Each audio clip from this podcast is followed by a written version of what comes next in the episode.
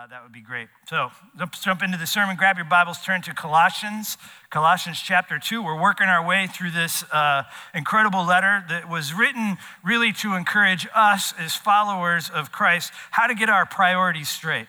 There's a thread that runs throughout this letter that, that is kind of continually reminding us that if we hold Jesus above everything else, things are going to work out in our lives. But we have this human tendency, all of us, everyone in the room, everyone who's trying to walk with Christ, have this human tendency to elevate things to their inappropriate place. And when we do that, it creates havoc, it creates stress, it creates exhaustion, it creates difficulties in our lives, right?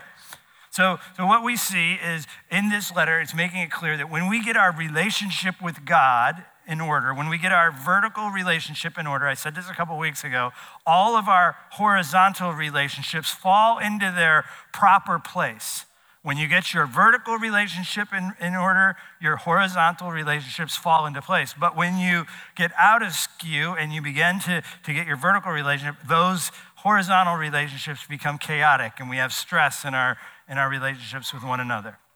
If your Bibles are open uh, right now and you're in Colossians 2, right before verse 6, uh, if you have an NIV or maybe an ESV, which is what we teach from, there's a, a little chapter heading there. It probably says Alive in Christ. I don't know what yours says, but my Bible says Alive in Christ. Just so you know, those headings aren't in the original scriptures. Matter of fact, the chapter breakouts, all of the verse numbers, that's all added just for us to be able to navigate scripture better. But I love the fact that some Bible expert somewhere decided to entitle this section of scripture that we're studying alive in Christ. Here is a passage of scripture that's telling us how to have life in our relationship with Christ, how to have life as we journey as followers. So that's worth paying attention to, isn't it?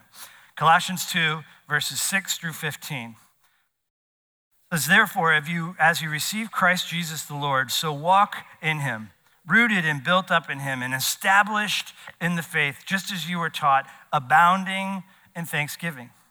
See to it that no one takes you captive by philosophy and empty deceit, according to human traditions, according to elemental spirits of the world, and not according to Christ. For in him the whole fullness of deity dwells boldly, and you have been filled in him, who is the head of all rule and authority. Verse 11. In him also you were circumcised with a circumcision made without hands by putting off the body of the flesh by the circumcision of Christ having been buried with him in baptism, in which you were also raised with him through faith in the powerful working of God who raised him from the dead. Verse 13. And you, who were dead in your trespasses and uncircumcised in your flesh, God made alive together with him, having forgiven us all our trespasses. Amen is right. By concealing the record of debt that stood against us with its legal demands this he set aside, nailing it to the cross. He disarmed the rulers and authorities and put them to open shame by triumphing over them in him. Let me pray. Lord, I just thank you for uh, the book of Colossians. The more we study it, the more we teach it, the more excited I get about it. It is an amazing uh, letter that has so much for us as a church here at Marassa 994. I just pray that each one of us would receive what you have for us today, that we would hear the challenges of these scriptures as an invitation to go deeper with you and to be stronger in you. Our prayer this morning is the same prayer it's been every week that we would leave different than we came because we've interacted with the living God. May we never be satisfied to play church, to walk in and check the box and know that we've done our church thing, that that's not what you're into. But may we receive what you have for us and be changed and transformed more and more and more into the image of your son Jesus. And it's in his name we pray. Amen. So, verse 6 and 7 of Colossians is really the summary statement of the entire letter. If you were to go back and read through the letter, you would realize that almost everything Paul is saying would point right back to these two statements, what comes in verse 6 and 7. We could have started every week so far by reading verse 6 and 7 and then using whatever we were teaching to explain what Paul is talking about. So in verse 6, Paul says these words He says, As you receive Christ Jesus the Lord. And I believe deep down in all of us, deep in our spirit, that we have this desire for a meaningful life. We all desire for our lives to have purpose and meaning, to be, to be full. We all desire to make an impact in the world. I think it's just how God is wired. It's part of being an, an image bearer. But the deal is having a meaningful life, having all that God desires for you, all starts with this one phrase, this one statement that Paul is making. We must be willing to receive Jesus. Now, here's the deal it's not enough to just believe in Jesus, the scriptures make that clear. It's not enough to even have a great deal of respect for Jesus as an amazing teacher, a great philosopher. It's not enough to know that he was uh, something extraordinary, right? It's, it's not about intellectual assent that we learn more and more about Jesus. Here's the deal intellectual assent, knowledge never saved anyone. What Paul does here is he strings together three words that are each one important. He says, Christ, Jesus, the Lord. When he says Christ, he's saying he's the Messiah. He's the chosen one. He's the, the one who's come, who's come to re, redeem the world. Jesus helps, lets us know exactly who he's talking about, the person of Jesus. But then he says the Lord. To be the Lord means that you're the ruler. It means that you, you lord over something. There is a, a kingdom of which you lord over. And it's interesting that, that we know Jesus from, remember earlier in Colossians, talked about how Jesus holds all things together. In him, everything is stays in motion, right? That's Jesus. So he lords over the entire cosmos, but Paul isn't talking about the cosmos. He's talking about your life. He says you have to allow Jesus to be Lord of your life. I want to explain this by using a, different passage, and a passage that you probably have memorized. Most of you, or a lot of you, have memorized, and it's John 3:16. Remember, Tebow used to put it on his on his eyes. You know, it's a, the guy used to stand with the rainbow in the back of the end zone. John 3:16. That's the passage, but we know it. For God so loved the world that He gave His only begotten Son, that whosoever believes in Him should not perish but have everlasting life. And the interesting thing is, this is not only the most memorized passage in Scripture, but I think it might be the most misinterpreted passage in Scripture. You see, in the original Greek, this word in right here, there's two words. One is en, which is kind of the word that we would more commonly use in our language. It would be translated in. The other one, and it's the word that, that John uses when he wrote this passage, is E I S. And it actually means to go into. It has this image of actually being placed into, like a, a plow going into the ground and turning the soil in the ground. And so, if you were to translate this literally, you would say, whoever believes into him, right? But we don't really say that because it doesn't sound grammatically correct. It's, it's, kind of bad English. Whoever believes into him, we would all stop and say, I don't know what that means. But the better way to translate it, and maybe some of your Bibles translate it this way, would be whoever trusts in him. What they're really saying is whoever places their lives into Jesus. It's very different than just believing in that he was a great teacher. This is this, this willfully saying, I am going to let Jesus be the Lord of my life. I am going to place my life into the life of Christ. To, to place yourself into Christ is to, is to allow Him to bring correction into your life, to, to lead you, to guide you. It means that you're, you're thinking about what Jesus would have for you in every decision you, you make. It, it's just simply put, allowing Him to be Lord of your life. Okay? So I'm going to get into something that I think is very delicate uh, and uh, easily misunderstood. So I'm just going to ask that you really pay close attention and stay with me. So, here at Grace, we believe that when you put your faith in Jesus, uh, you're saved and that your eternity is secure. There's a lot of passages that we could use to, to make that theological case, but the, the one that's probably strongest to me is it says that when we, re- when we say yes to Jesus, we receive the Holy Spirit and we're branded, is what it says. We're sealed.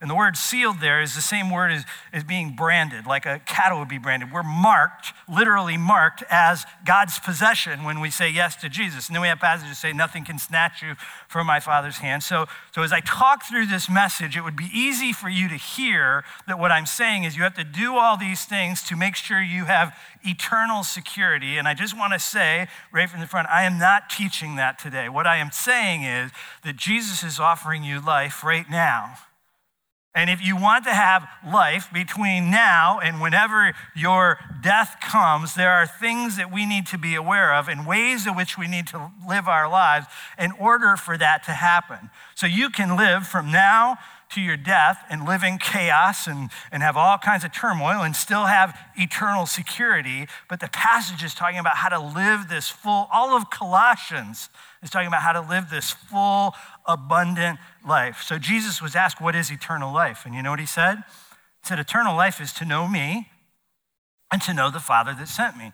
So the more we get to know Jesus, the more life we have. And that starts now. So just hold on to that. I'm not teaching today that you need to keep doing these things in order to have your eternal security. As a matter of fact, that's one of the very things that Paul is teaching against in this letter. Okay? Got me? All right, we'll see how many emails I get. Okay. Look again at verse 6. Paul says, if you want to have a full, purpose filled life, you must receive Jesus Christ as Lord, and you must walk in him. Some of your translations, you have an NIV, I think it says, live your lives in him, which is really saying the same thing, but I actually like walk better and it's closer to the original Greek. And the reason I like walk better is because it's this picture of a journey.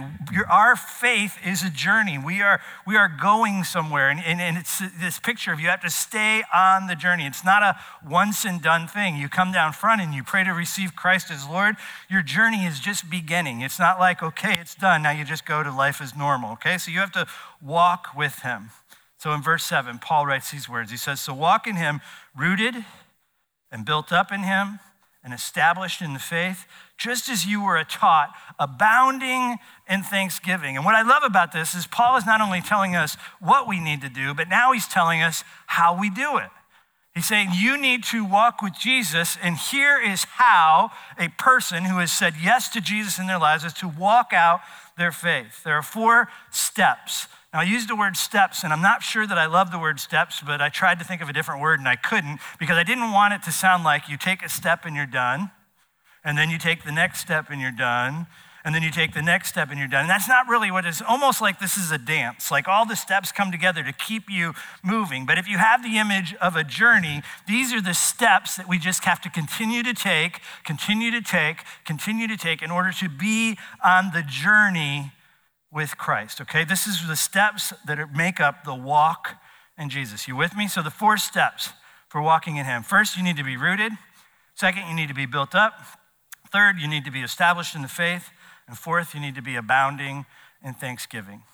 There's a lot of similarities in these four steps. There's a lot of uh, overlap, if you will, but there's also some very unique nuances to them. So I just want to walk through each one of these four one by one. The first one is to be rooted, and it's an agricultural connotation, and it's pretty, pretty simple for us to think about. It's the idea of your roots going deep into the ground. It's the idea of a, of a solid foundation. But you think about it, the, the very nourishment for any plant comes from the roots. When the roots are cut off, the plant dies. If the roots don't go deep enough and get the nutrition they need, then the plant dies. So you need to be rooted, but not rooted just in anything. You need to be rooted in Christ. One of my life verses, my favorite verses in Scripture that I go back to often is Jeremiah 17, 7 and 8. It says, Blessed is the one who trusts in the Lord. There's that placing your confidence into Him, right? So, blessed is the one who trusts in the Lord, whose confidence is in Him. They will be like a tree planted by the water that sends out its roots. There's the rooted into the by the stream, and it, get that picture. It sends the roots out deeper. It doesn't fear when the heat comes. Its leaves are always green. It has no worry in the year of drought, and it never fails to bear fruit. Deep roots is the battleground against fear and anxiety as we walk with Jesus, as we trust Jesus with our lives, as our roots go deeper, it eliminates it, it alleviates the depression in our lives, it alleviates the anxiety in our lives, it alleviates the fear in our lives, and allows us to bear fruit in any season. And in this case, it's talking about drought. In difficult seasons, we can still bear fruit. It's the same image of remaining. So in John 15, right, we talk about the vine and remain in the vine. And if you, if you want to bear fruit, you got to stay connected. That's your, your lifeblood. So the first one is that we stay rooted. The second one is that we're built up. And I love this. Paul goes from an agricultural uh, kind of metaphor, and now he's using a construction metaphor. And the picture here is that the revelation of God in our lives become like building blocks. And this is, think about it, the roots go into the ground, and now the building up is above the ground, right? The structure of our lives begins to be built up, one block at a time, one brick at a time, one after another. The best way I can give you an example of this is by thinking about when God gives you a revelation. God speaks to you. When you receive what God is saying to you, those become the bricks that are built up, that, is, that, that become part of your faith. I've shared this with you guys a lot, and it's fitting today as we talk about the weekend to remember. But uh, Meg and I have been married for a long time, but the first 10 years, uh, they were terrible. I was going to say they were hell, but I didn't know if I'd get in trouble for that, but they were hell. Um, we we were not kind to one another. It was as bad as it gets. As a matter of fact, um, when Meg and I sit with couples whose marriages are a disaster, uh, one of the questions we often ask is, Do you have hope? Do you have hope for, that you can get through this? And a lot of times the couples will say no. And it's very easy for Meg and I to have hope for them because of where we've been and where we are now. We have a great marriage. I love uh, what Meg and I have together. matter of fact, I would hold it up as a marriage that we should all fight for. And it's not perfect, but we sure come a long ways. But here's the point people come to us and we work with couples, and people ask us all the time, well, what's the secret? What's the, what do we need to do? And what they want is the easy fix, right? Well, if you guys just, you know, take two aspirin and drink a little water every night, you'll be all better. That's a big solution to everything. You got to drink more water. But in this case, it doesn't matter. I got a headache. Did you drink enough water? I got a stomach ache. Did you drink enough water? Anyway, we're not talking about that what, she's, what, what, what we discovered is that as I began to walk with Jesus, right, God would reveal things to me, like, you have a lot of anger, Doug, and you are expressing your anger on your wife.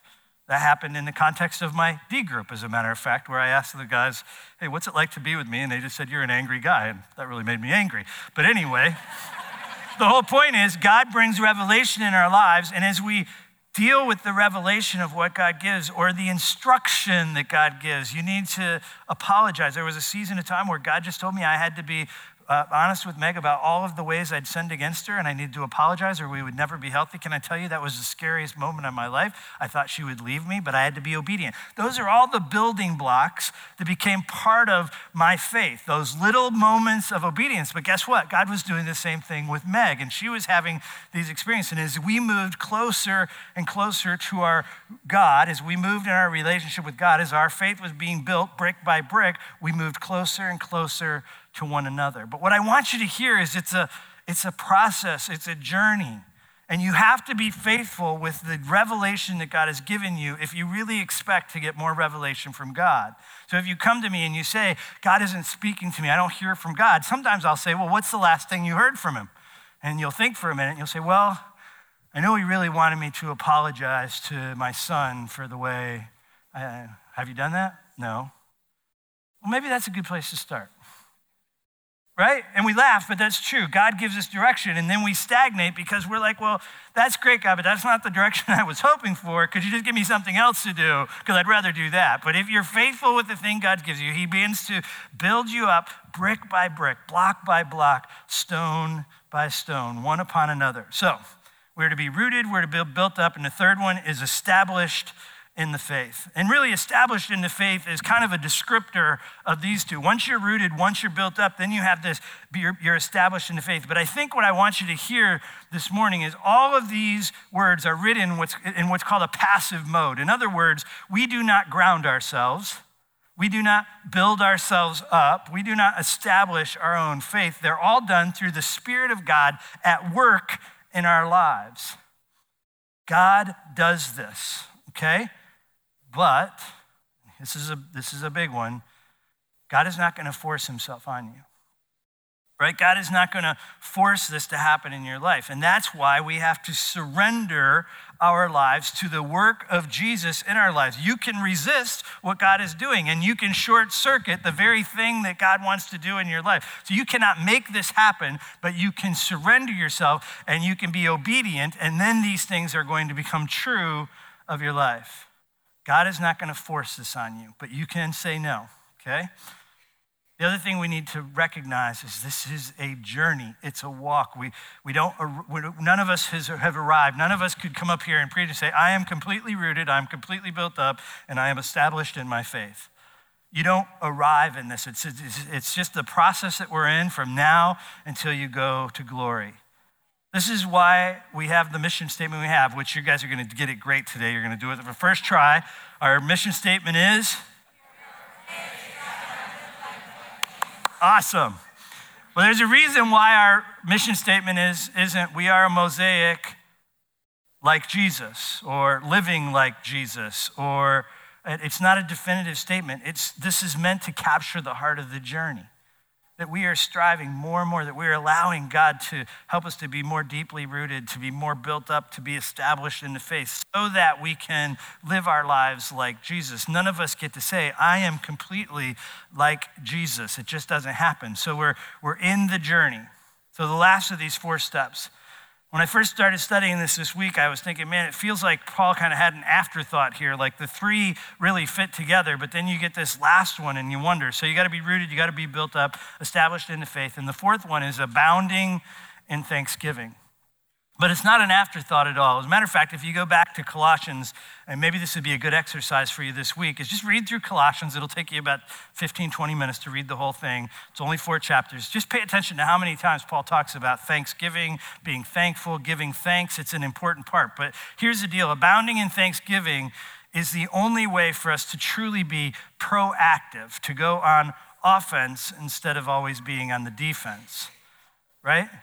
So the bottom line is this all of our sin is rooted in ingratitude. All of our sin is rooted in ingratitude. Think about it for a minute. The only reason I would turn to, to, to receive something from, from the world that I should get from God is because I think what God has isn't enough. Right? I turn to the other things because I think I need those, and God isn't going to provide everything that I need. Think about the original sin, right? So in the garden, you got Eve, and she's being tempted by the serpent. What does the serpent say to her? He says, You know, God's holding back on you. God didn't tell you everything. Yeah, if you take this fruit, you'll actually have something that you don't have now. What is he doing? He's planting seeds of ingratitude. He's planting a, a seed in, in Eve that says, Hey, wait a minute. I can have more if I go my own direction than what God had offered. But think about this. What if Eve had woken up in the morning, and I don't know what she did that morning, but what if she had practiced this, this abounding in thanksgiving? Right? What if her heart was, was so full of thanksgiving when, when the devil came and tried to tempt her? She'd have been like, Are you crazy?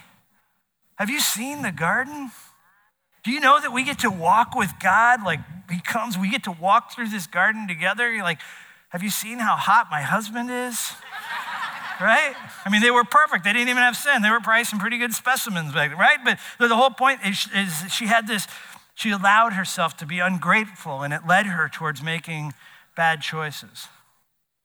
So let's keep moving because this is pretty powerful. So, what Paul is saying, you get to verse 8, he says, if you take these steps, if you stay on the journey, if you allow yourself, you, you put your trust in Jesus and you allow yourself to be rooted, built up, established, abounding in thanksgiving, you will have the assurance, look at this, that no one takes you captive by a philosophy and empty deceits according to human traditions, according to the elemental spirits of the world, not according to Christ. Walking with Jesus in this way keeps you from being bamboozled.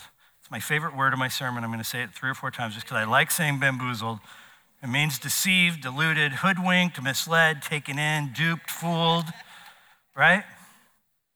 The actual words taking you captive, can we go back to that passage? Um, I think it's verse 8. Boom. Boy, thank you. Uh, so, this little phrase here, takes you captive, it's uh, the same phrase. So, when you were reading it in the original Greek, uh, the person reading it would have immediately had the image of when an army would roll in and they would decimate the city, the, the enemy city, they would take plunder right? They would take the what did belong to that city that they just conquered. They would take everything of value back as their possessions. And that's what this is getting after. Don't become the plunder of the enemy. Think about that. What Paul is saying is if you walk out your faith with Christ, you will avoid being taken as the possession of the enemy. See what I'm saying? So your mind can become the possession of the enemy. Your way of thinking become caught up in the, the way of the enemy. It's a powerful imagery when you think about it, becoming plunder for the enemy.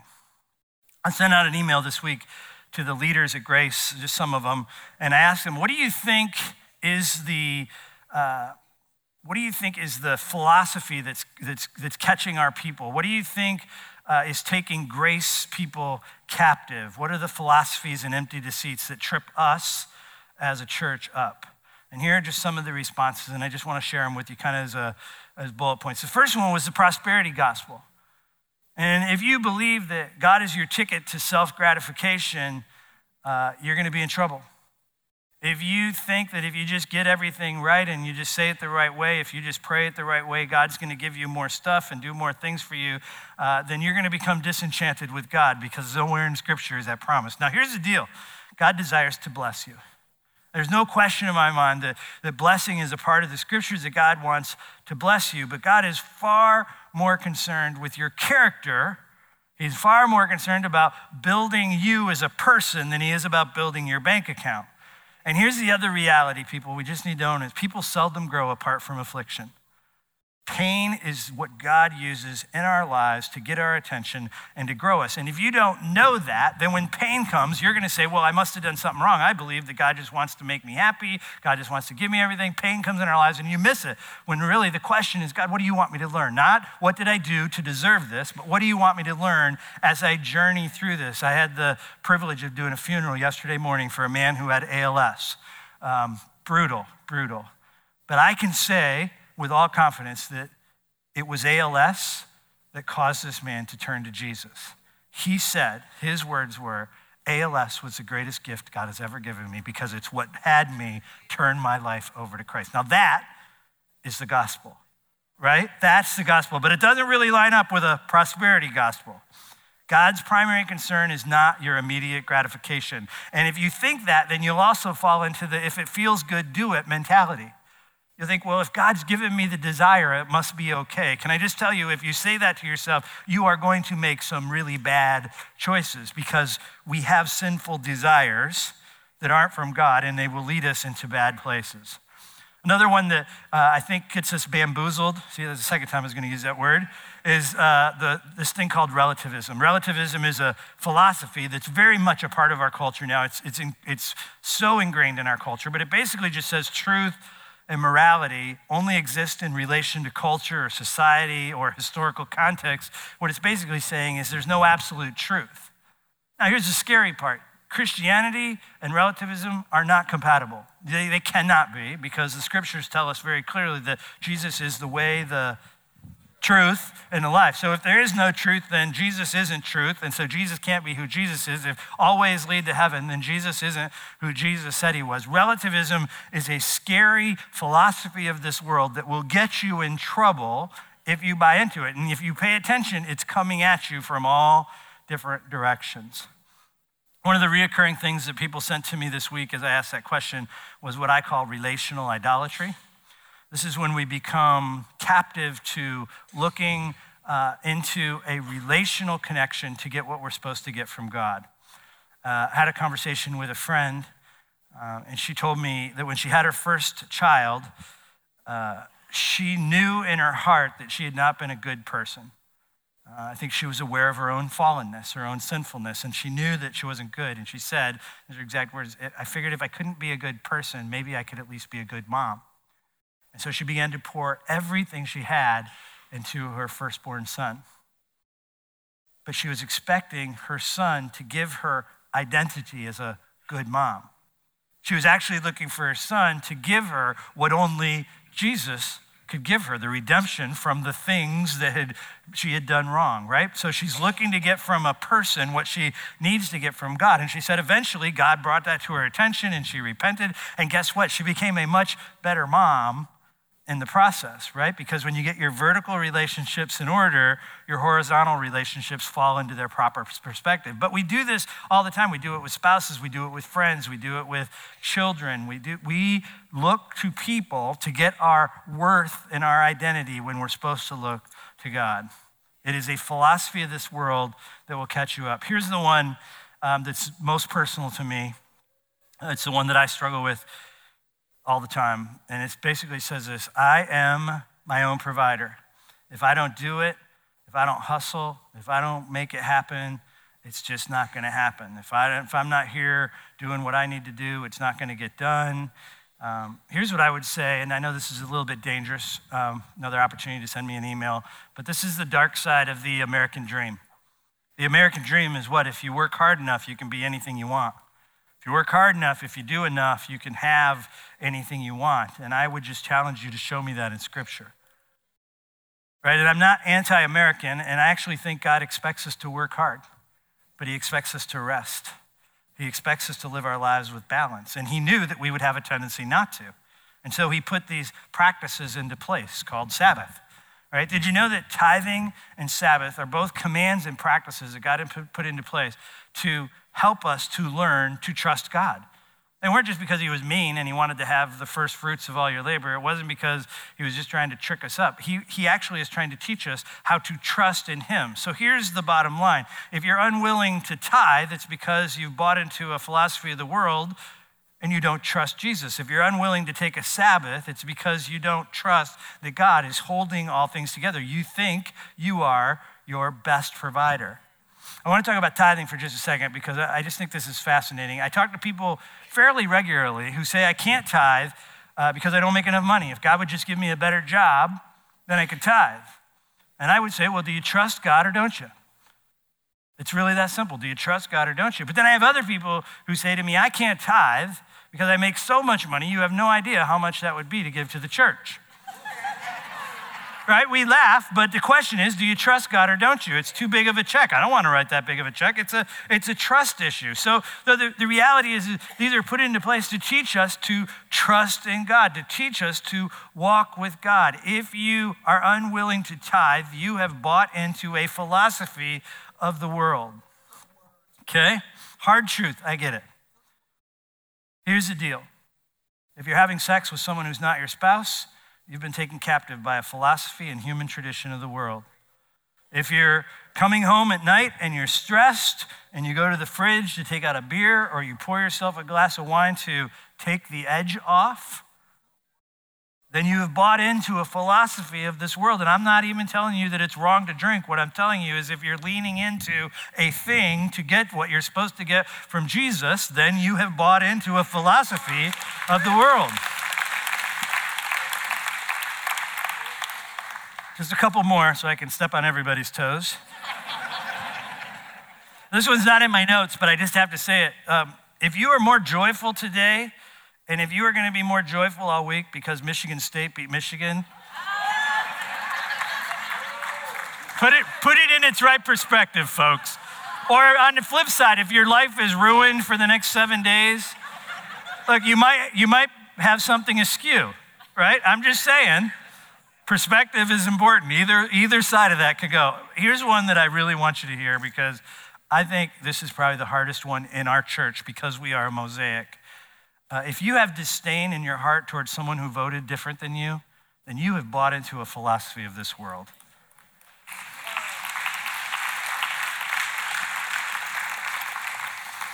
Here's what I want you to hear. If we are honest with ourselves, if we are really willing to do self reflection, self inspection, we are going to realize that there are areas of our lives that are askew. We're going to have to take thoughts captive. We're going to have to go through a process of renewing our minds, that we need to unlearn some things if we're going to get this right. So I'm not, this is not any one person. This is us. This is just our fallen nature.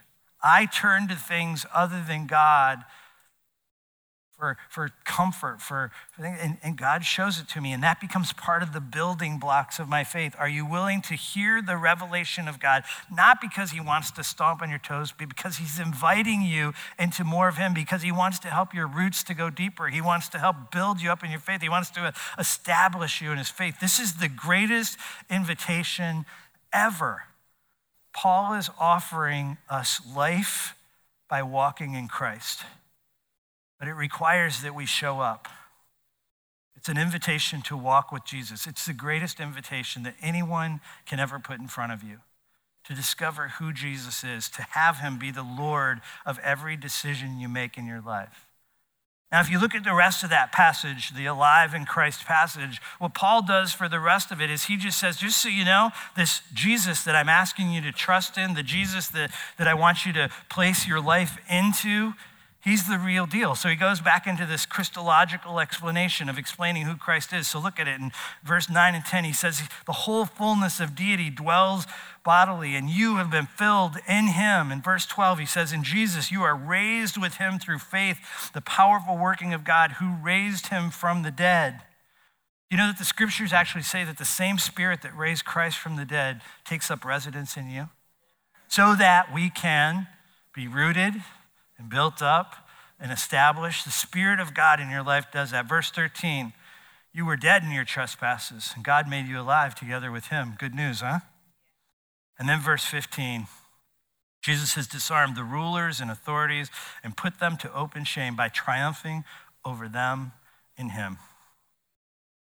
Verse 15 is the victory verse. We know how the story ends. We know that we have victory over the very things that catch us up, the things that hold us back. The scriptures say if the Son set you free, you're free indeed. We need to learn to live into the freedom that's ours in Christ. Jesus has total victory, but victory comes when we surrender, not when we take hold of things on our own. It's really this picture of releasing the grip on the things of this world so that you can embrace Christ. We all hold on to the wrong things, and when we do it, we can't embrace what Christ has for us. Encouragement this morning is that you believe into Jesus, walk with Jesus, be rooted, built up, established, abounding in thanksgiving. I have a little challenge for you uh, when it comes to the abounding in thanksgiving. It's something that I did um, earlier this year, but I decided yesterday that I'm going to go back to it, and I just want to invite you to do it with me. Pick 40 days, and for 40 days, uh, start every morning by journaling three things you're grateful for the day before. Three things that God did. And I would encourage you to be specific because if you don't, it'll just be the same thing. I'm glad that I'm saved. You can write those things, but, but, but, but pay attention to the day before. And just journal those three things. Practice the abounding in thanksgiving. And I'm telling you, there is a joy that will fill you as you do it. So that's my uh, homework for you. Uh, I'm going to pray for us. I just want to encourage you. We have a prayer team down here. I know I said some hard things today. If something uh, stepped on your toes and you just want to come down and uh, pray about that, we would love to do that with you. If you want to leave some things here, uh, that's what we do. So the prayer team will be down here. Lord, I just thank you for this amazing letter called Colossians. I thank you for the truth of your word.